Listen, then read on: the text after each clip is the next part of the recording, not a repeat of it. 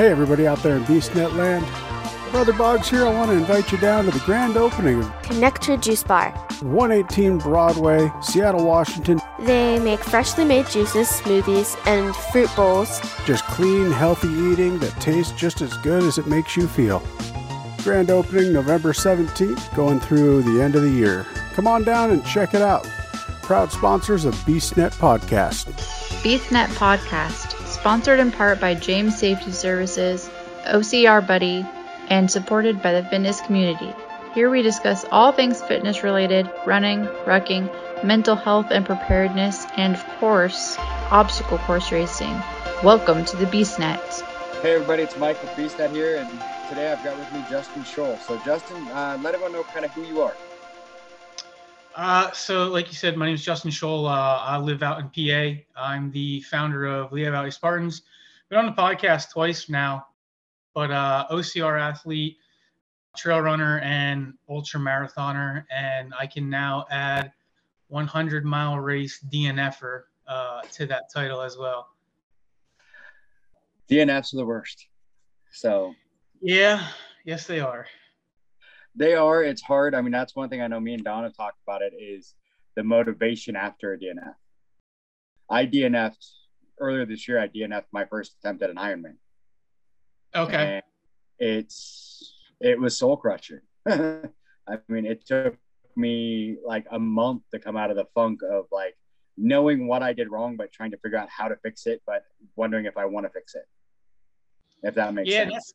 that's no man, perfect sense. Like that's kind of where I'm at. Like, uh, I'm I made it 90 miles. Uh, got driven two miles to the aid station, so to 92.5 is where I I pulled from out of 100. So I, I physically could not walk. So being like this close to being able to finish a 100 mile, or, you know, everybody's like, oh, you did a great job. Like, you know, 90 miles is nothing to shake a stick at. Like, that's amazing. But it's like, yeah, but I was there for 100 miles, not 90. like, I, it was this close, this close. So yeah, it's it's definitely playing with me mentally for sure.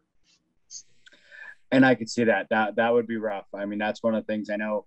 Um, it wasn't a hundred miler, but I know Don on his first attempt at a, a marathon with me, it was mile 20, 22, 22 or 23. His back just gave out. And Oh, he started geez. back spasms to the point where he couldn't, like you said, couldn't walk. So he had to get a ride back. And it was one of those, it was, I was at a point where I'm like, because at that point I was, we were eight hours in because we were both big guys at that time. And there's no way we should have been doing a marathon, but we did it anyway. Um, and I'm looking, going with the way I'm at right now, I can't stop to do anything. So it's pretty much like, tell me now, are you going or not? He's like, I can't. And I'm like, I'm sorry, then I got to go. Because if I sit here and try and help you, I'm going to have to stop too. So, and just kept going. And that was probably one of the hardest decisions I've ever made to say, okay, then I'm leaving you. I've, I've got to go if I'm going to do this myself, you know? So I, And- I wrote a I wrote a blog about about my uh, DNF with the 100 mile here at Rim to River. Um, and in the little blog that I wrote, so uh, anytime I do these big races, I race with a really good friend of mine, Chris Andrews. Uh, Mhm. We've done a lot of stupid races together, and you know we have I think marathoners, ultra marathoners. You have when you run with somebody, there's that unwritten rule of I'm not going to leave you until you cut the, the you know cut cut it loose. Uh, and we were at about mile 77, 78, and I'm looking at the watch and I'm like, I mean, we were both hurting. We were both hurting, but I was like, Chris, we gotta, we we, we gotta go. Like we gotta pick this up big time in order to finish. And he was like, you know, he was having trouble walking too. And he's like, Can you can you do you have left more left in the tank? And I was like, Yeah, we gotta go.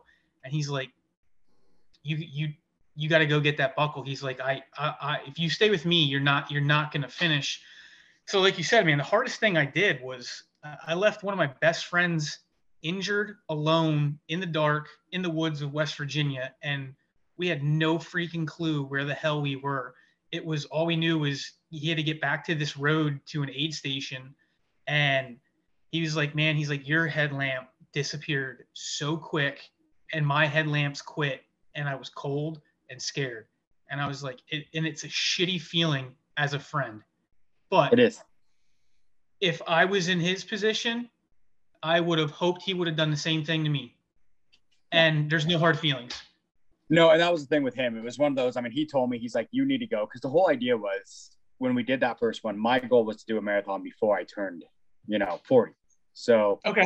it was like that was six days before my 40th birthday. I was in no shape to do it, but I'm like, I said I was going to do it, so I'm going to do it. So he got me. Without him, I would have never gotten that 23 mile mark. Right. But the fact Which that I was there, you know, and he's like, you know, I can't continue it. And I'm like, well, then I got to go. There was, I would have never made it that far. So he got me to that 23 mile mark. And then I had to push the last like three miles by myself. But, you know, it is tough when you sit there and you have to leave it. And that was the hardest thing because I did my first uh, Ultra Spartan Ultra. You know, Okay. it's only 30 miles, but with the obstacles and everything else is, you know, It's a little difficult. It is, and we were supposed to have a group. I think it was like six or seven of us, but you know, you know how it goes. You know, different things, medical issues, stuff like that. People weren't able to make it, and I ended up actually basically going alone. Um, but my biggest fear was that I have, I've trained really hard. I've lost like I lost 100 pounds. I've gained back about 30, but I lost 100 pounds. I was in a lot better shape, and I was like, I had that fear in my brain of, what if it hits that point where one of them can't continue and I have to make that choice of either I don't get my buckle or I have to leave them. You know, and not to sound bad, they kind of saved me that choice, you know, Yeah. because none yeah. of them they, they didn't go, but it was one of those I knew there was a chance that I would have to make it.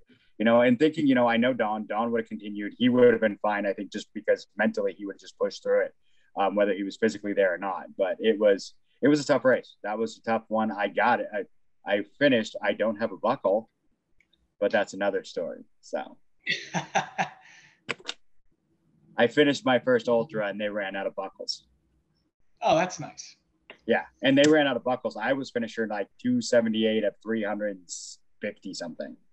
And I, I they were out before I got there. I'm like, yeah, that's not going to be good. There's a lot of really upset people about that. But Yeah. But I mean, I know I did it. So, and that's, but I couldn't imagine, you know, I've had three, two DNFs in my life. I DNF'd the Hawaii Beast, but Okay. at that point, I, I missed the cut by 30 seconds.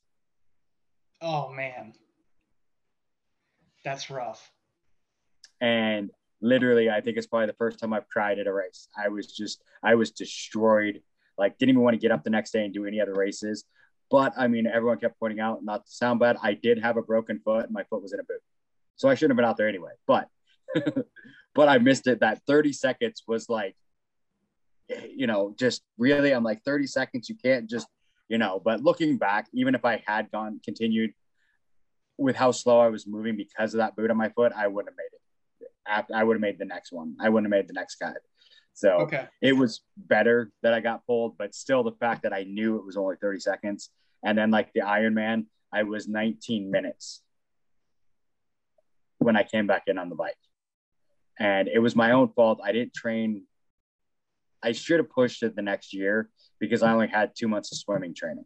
And I'm not a good swimmer. Yeah. That's, And that's that's where I'll never do it. That's why I'll never do a triathlon. I don't. I, I don't swim very well. and that's kind of why I wanted to do it, but it, the swim killed me. So, and it was the hardest thing because I was two miles out of the 56 mile bike ride. I was at mile 54 when I was told that you're past the time. And I'm looking at like- him and I'm like, I've already done 54 miles. He's like, just finish the ride in, but just know once you get in, you're done. And I'm like, okay, thanks. Let me at least finish the 54, you know, 56 miles. I mean, I'm Right. 54 miles in. Just let me finish that. And they're like, okay.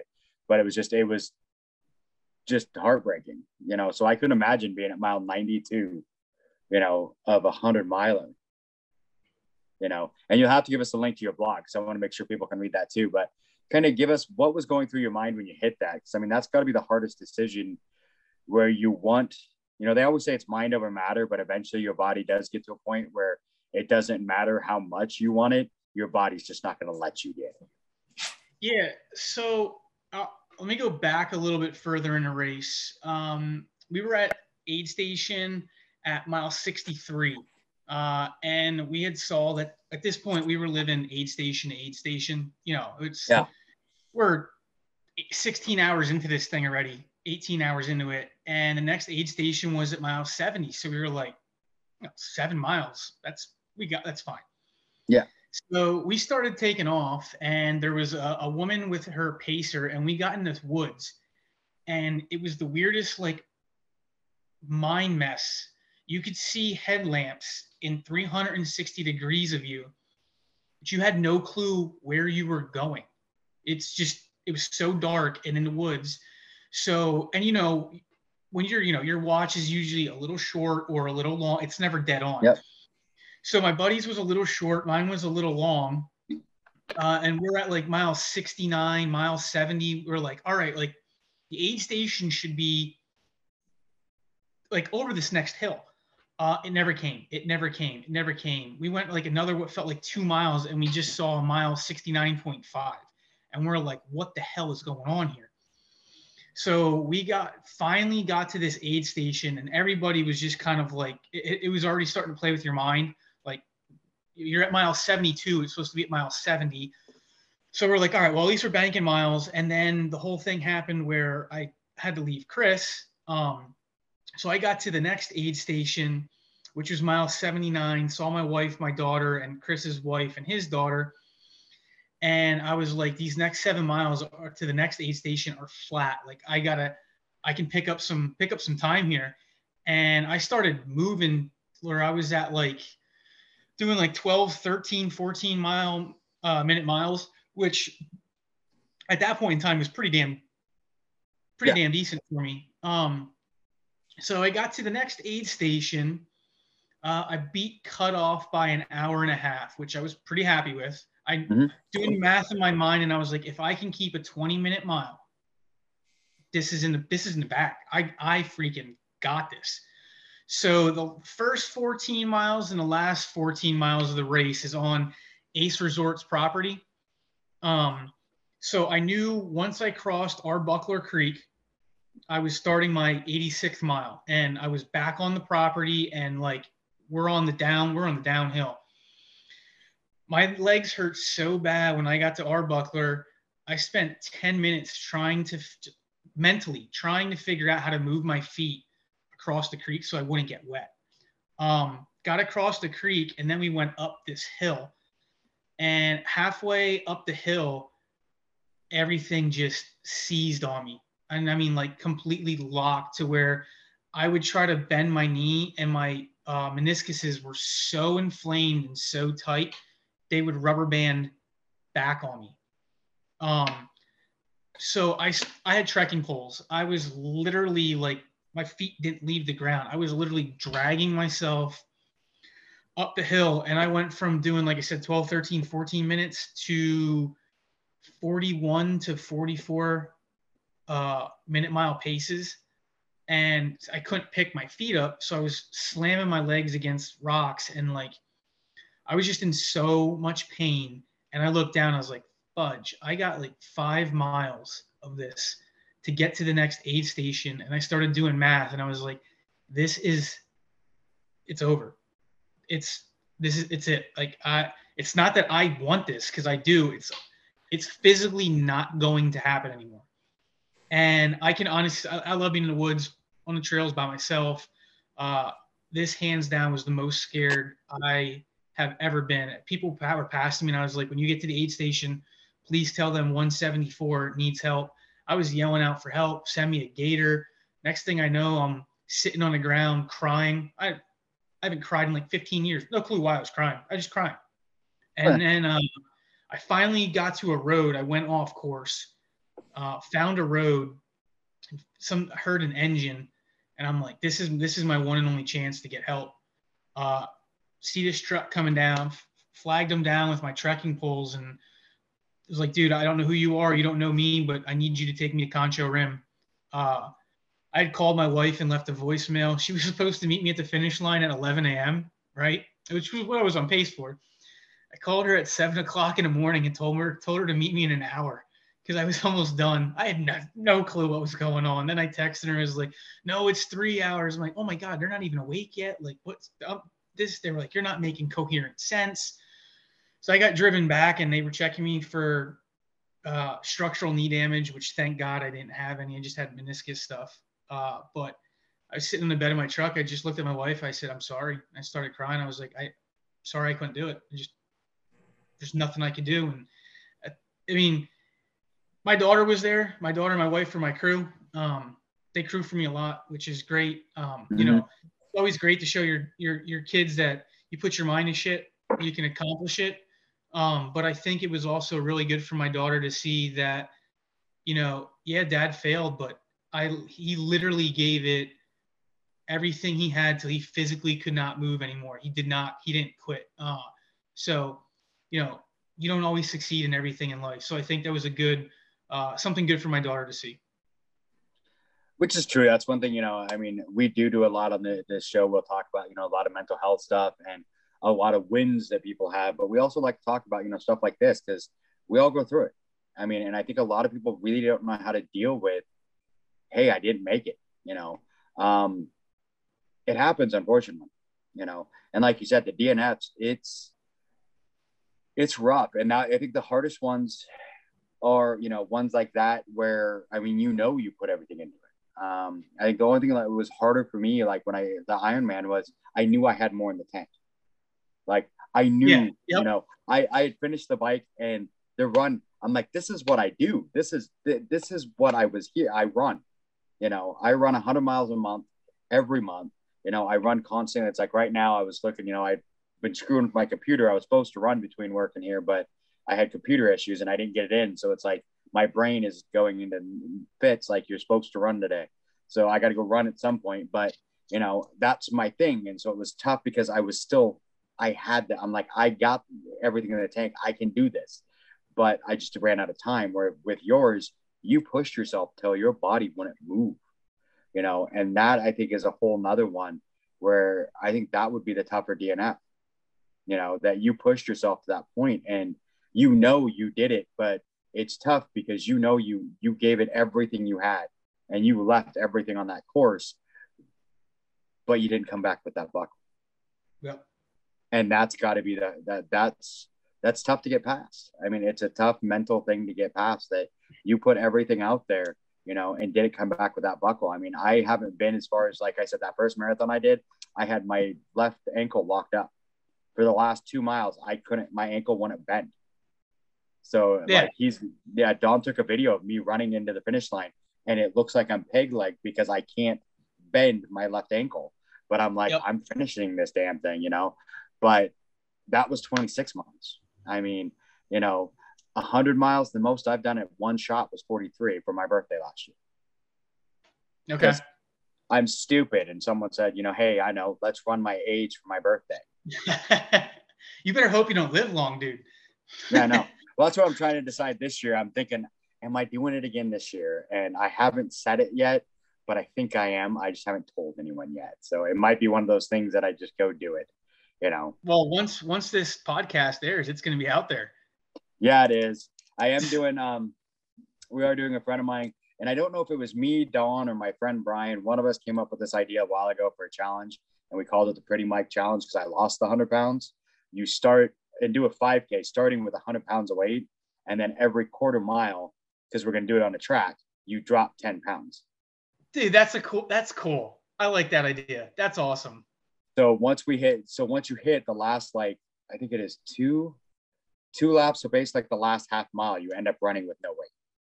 But you you have to drop the weight as you go, and it's it was one of those things. I think it's a you know between Don and Brian, I think they came up with it. And I just because it was based on my losing 100 pounds. So we're gonna we're gonna do that the Black Friday rather than going shopping. We're gonna go do that. So that's awesome. Know. I like I like that a lot so but it's one of those things where we come up with those crazy ideas but I, I think you know that's what i was going to do for my birthday this year but i'm like i feel like i kind of started a tradition and i got to do the 44 so for so my 40 birthday. It's funny you're talking about your birthday. Uh, so my birthday was the 100 mile race. It, was, oh. it started on my birthday.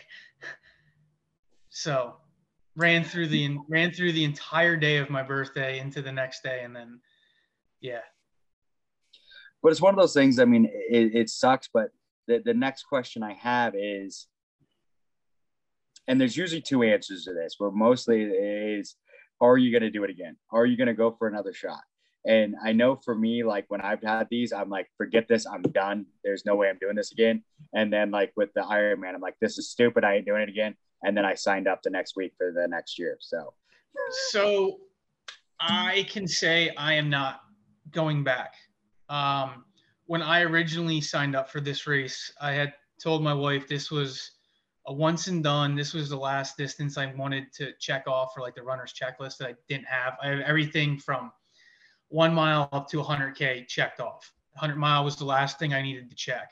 Um, looking at it, logistics wise, expense wise, hotel, uh, pacer, crew, like all the expenses, it's just, to me, it's not worth it. Uh, it's overly expensive. I can go run a 50K for freaking 59 bucks, $79, knock it out in six to seven hours, and be home the same day. No crew, yeah. no, like nothing. Same thing with 100K. Uh, you know, I had a crew for that, but I knocked that out in 14 hours and drove home the same night. And, you know, I wasn't spending five days somewhere, or, you know, if I go out west, you acclimate to the altitude and the, the, the jet lag. And I'm, I'm not, I, I honestly don't have a desire to, to do it again. Um, However, it was funny on Tuesday, Monday or Tuesday, the race company that puts the 100 mile race on, they announced their uh, 50K back in February and that they're going to be holding 100K there in 2023. My wife was like, I was already waiting for the post, headed back to West Virginia. I was like, well, maybe for the 100K. The 50K, I'm not running in the snow. I'm not doing a 50K in the snow. As much as I love the winter, uh, that this hundred miler was there was some areas where I thought I was for sure going to lose fingertips. That's how cold my hands were. So we're not going back in the snow for for sure. So if you had a hundred miler that wasn't, would you do it again? If it wasn't there in West Virginia, if it wasn't in the snow, if it was one of those like, hey, it's going to be where where you're, you know, closer to home. So that's Eastern States 100 for me. That's only like hour and a half away. Now, um, would you do that? I mean, it's one of those things because I know sometimes too, as you look at it, like for like I've done the Hawaii, you know, Spartan a couple times, and that's you know a big thing. But we always make a vacation. Yeah, you know, that's a big jump. It's a big, you know, we I like to be there a week early because I like to acclimate to the heat and the humidity yep. before I do it. You know, that's what was nice this last time. I went and I ran every day in the heat and humidity for a week before I did the races. Where you know, if it's where you live, you know, you wouldn't have to worry about getting acclimated to that West Virginia, you know, altitude, the cold, everything else. I mean, would that change your decision? I honestly don't think so. Like, I mean, don't get me wrong. Like, the race was a very good experience, and the company that puts it on, they're freaking. Even though it's only the second year, the event was top notch. The scenery is beautiful. Um, I just, I don't want to be up that long, man. That sucked.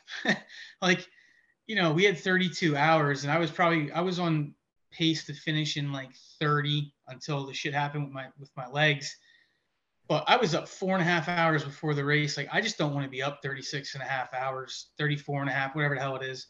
Uh, just trying to live on gummy bears and freaking ramen noodles. Like it's just no, I it was a good experience, but I can honestly say like I always wanted to do Eastern States. Uh, but now after doing this, I'm like, you know what? if the only way I'll go to Eastern States or be back at another hundred mile race is if it's the crewer pace. Uh, I'll more than more than help out any of my friends crew pace whatever they want. I'm just I'm not going to be the guy who's going to be the main the main show. And I could see that. It's one of those things. I mean, there are those events, like I said, with the Ironman. It's a it's a half Ironman. It's something you know that if done right, I'll be done in six hours. Like you said, that's the difference. I'll be done in six hours. But the toll that you put on yourself for that 100 miler, and a lot of people don't think about that. It's not just, you know, driving out there, going 100 miles and coming back. You're putting, you know, 30 hours of running.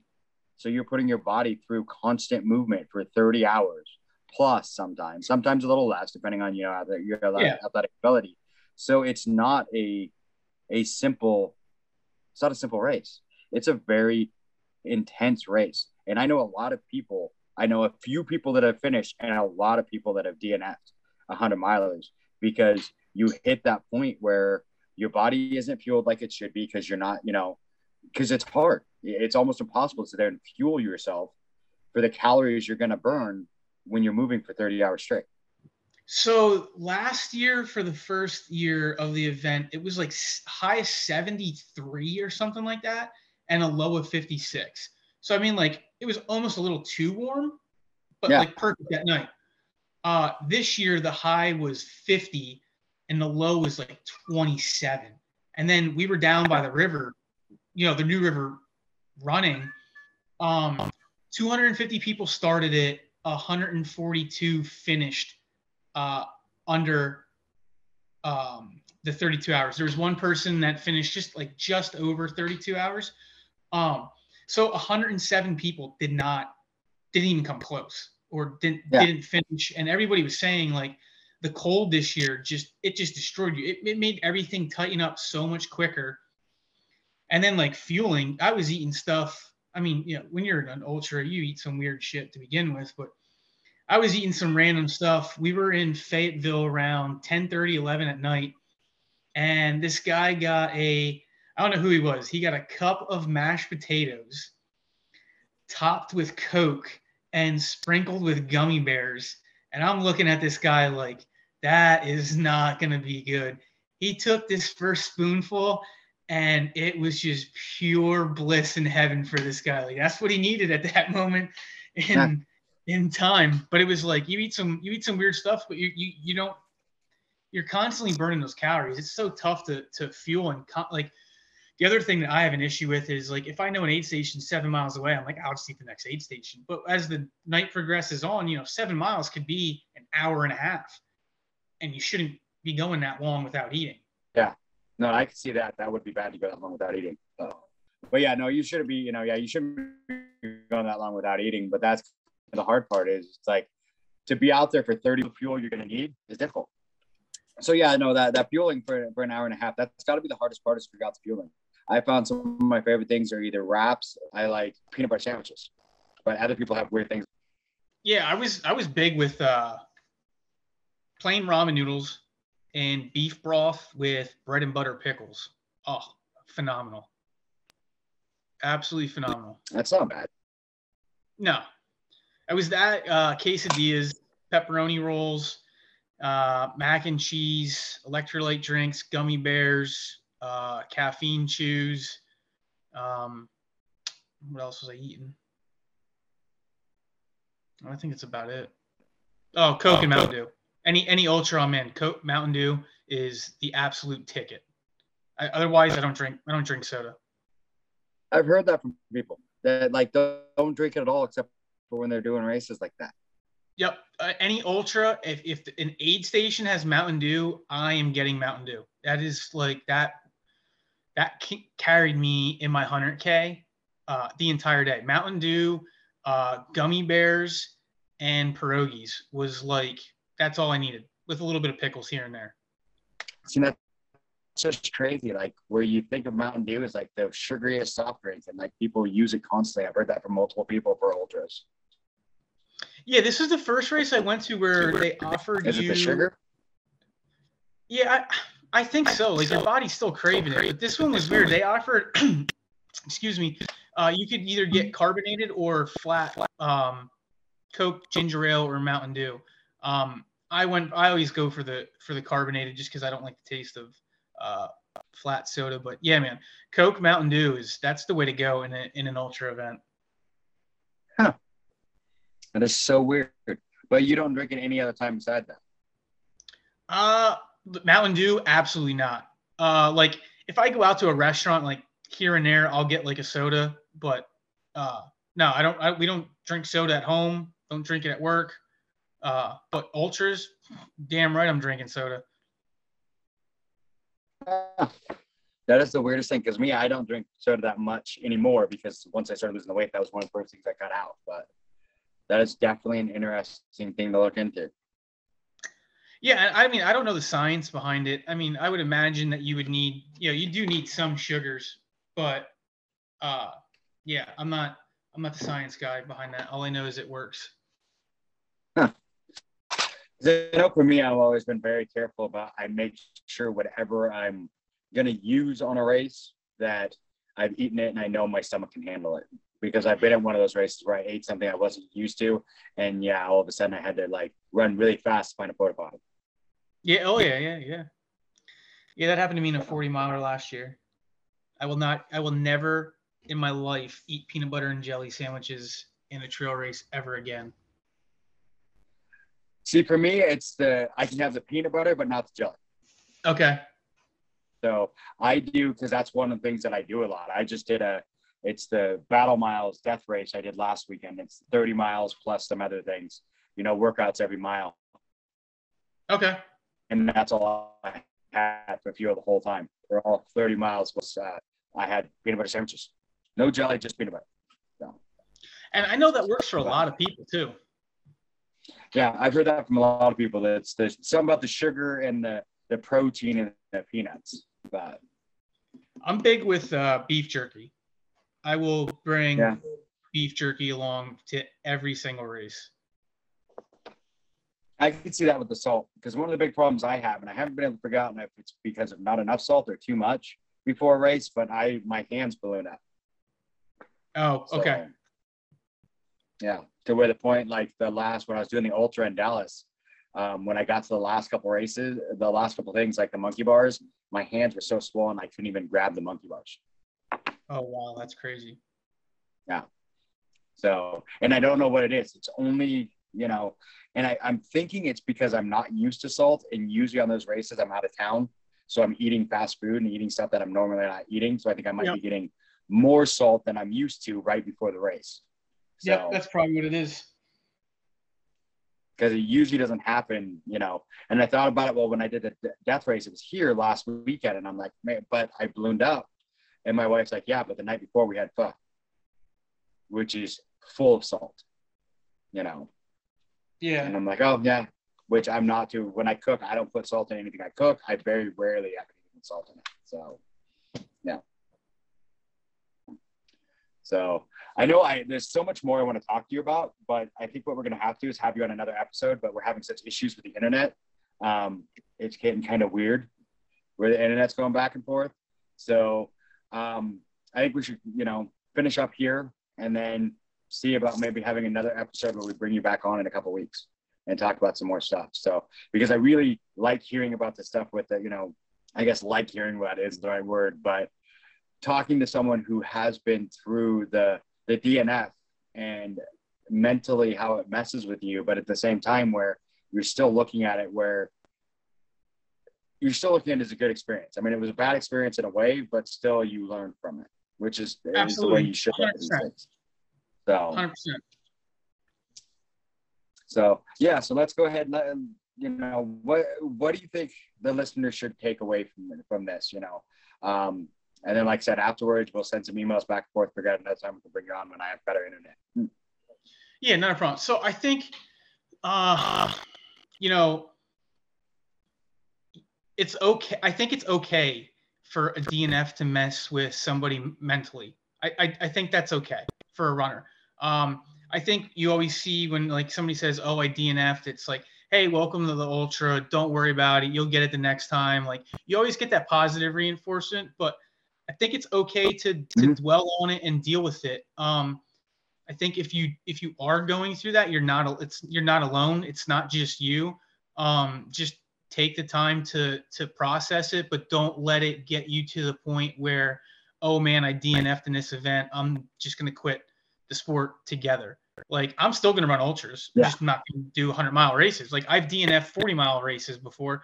I DNF'd 100k, but I've completed 100k. I've completed 50ks, 50 milers. Like I'm still not gonna get get out of the sport, but it just uh, you know, process it, figure out how to turn it into a positive, uh, and don't, I mean, don't let it get you so down. You like figure out why it's messing with you. I think that's what people should take away from it.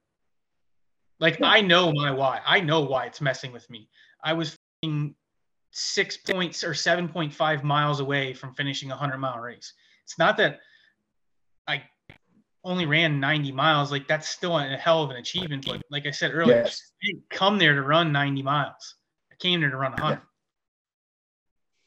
Yeah, and and that's got to be and like I said, that would be the part that I think would mess with me the most is that I pushed my body to that limit and I just I couldn't go. And Yeah. I think that would be the hardest part for me. And it, it's one of those things. It's like like I said, I did enough, you know, you know, the Ironman, but it was a different situation where I just wasn't fast enough, you know. Right. And that's but I still had money, I still had stuff in the tank. So that one drove me nuts because I knew I wasn't quick enough where I just knew my training wasn't what it should have been for the swim, you know. But on yours, it's one of those like you kept going until your body was like, nope, you're done, you know, and that's got to be a completely different feeling. Yep. So, all right. Well, thank you for for talking to me. Um, sorry that the internet has been such an issue. Like I said, this was the first time I've done this on my iPad.